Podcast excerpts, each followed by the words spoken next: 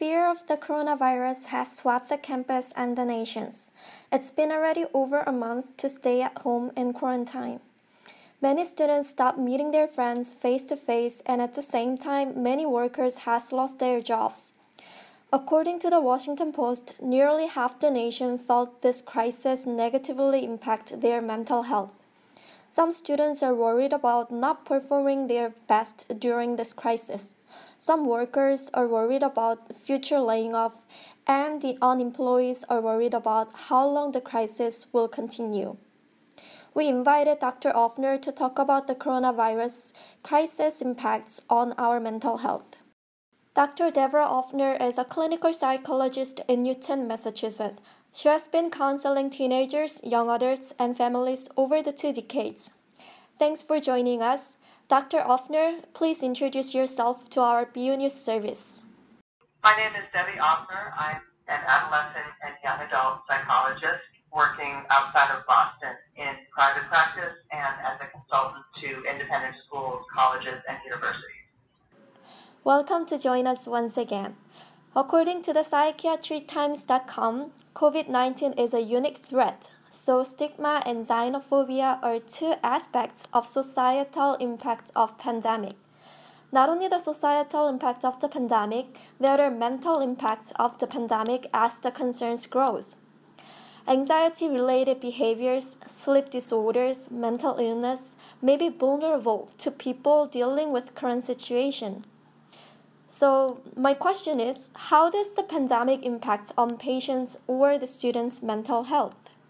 Um, the pandemic itself has made all students from all backgrounds more anxious. A lot of people are having more anxiety attacks. Um, a lot of people are having insomnia, um, either sleeping for very short periods or waking up in the middle of the night and feeling anxious or worried.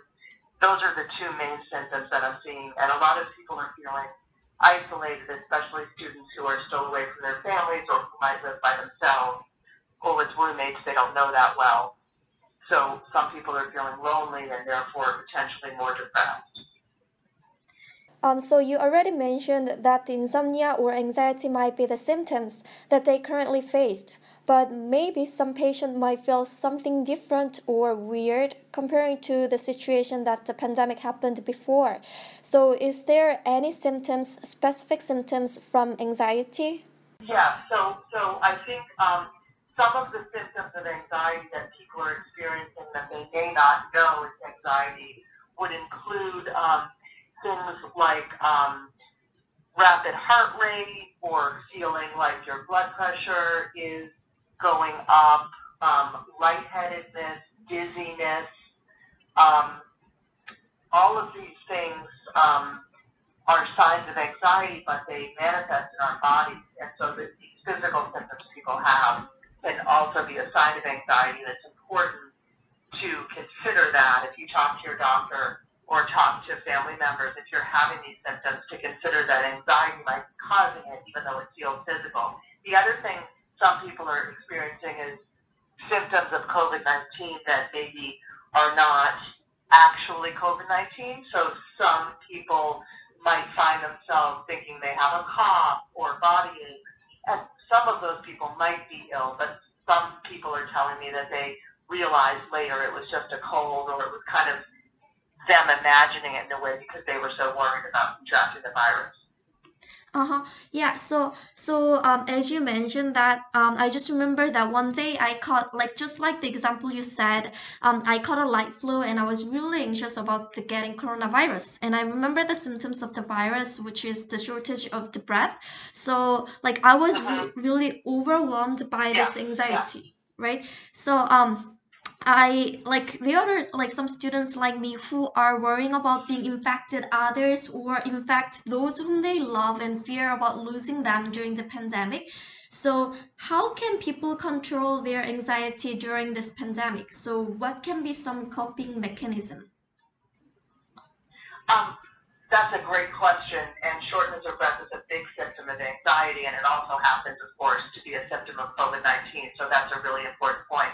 Um, people that I know, um, young, you know, college students and people in their 20s who I know, um, some of the things they're doing to manage, manage anxiety are meditating every day. Mm-hmm. So meditating is something you do just when you feel anxious. You do it as a regular practice every day so that it gets you into a calmer state of mind for the whole day. And there are many apps that you can easily find online that guide you through a meditation if you don't know how to do it on your own or you prefer to be guided. Mm-hmm. And they're either free or very inexpensive. That's very helpful. Um, most people I know are finding exercise to be very, very important for managing stress. That's a well-documented relationship mm-hmm. that exercise reduces stress. And so even though people can't go to gyms, they're running outside with a face covering and social distancing, or um, they are maybe going and um, finding a way to work out in their house, even if it's just body weight resistance, like push-ups, sit-ups. Um, you know, ordering something online, they can use like a small set of weights to just get some physical movement and exercise, or doing online dance classes, exercise classes, Pilates. There's a lot of free live stream and videotaped classes. That's really great coping mechanism. So I have the last question. Since it's been over a month that people have been isolated, what's going to happen if pandemic goes longer for several months? Yes, I am worried about that because I think we are facing this um, crisis and the quarantine that's resulting from the virus going longer than we thought. What I'm finding is that the first few weeks, for those people that were fortunate enough to be safe and have enough resources at their disposal, there was a little bit of what we would call a honeymoon period where it felt kind of exciting and even though it was scary, there were some fun elements to having the routine disrupted. I think right now the honeymoon has kind of ended um, because it's been more time, people are tired, people feel more isolated, and also it's not clear when it's going to end. The uncertainty is very hard. And uncertainty is one thing that makes people anxious in general. People like to know what's going to happen. And right now, it's very hard to know that. So my biggest concern, other than obviously physical health and economic well-being for people, is isolation and loneliness. Mm-hmm. And so one of the things that people that I know that are in college or in their 20s are doing is trying to stay connected with phone calls, video calls, and also doing things like um, using online resources to, to, to meet up with friends virtually. So using things like house party to play games with friends, trivia, other ways to stay connected because isolation is bad for our health, not just our mental health, but our physical health.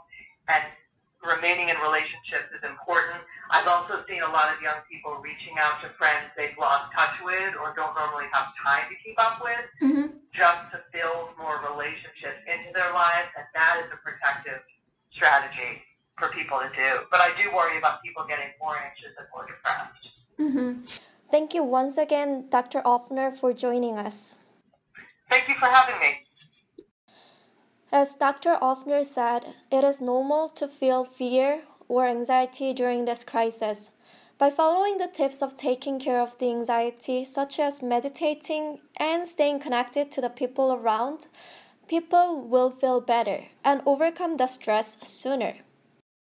Even though the data shared by Washington Post show that the people of United States felt anxiety and fear, it is better for us to remember that we are not alone, and this too will be over soon.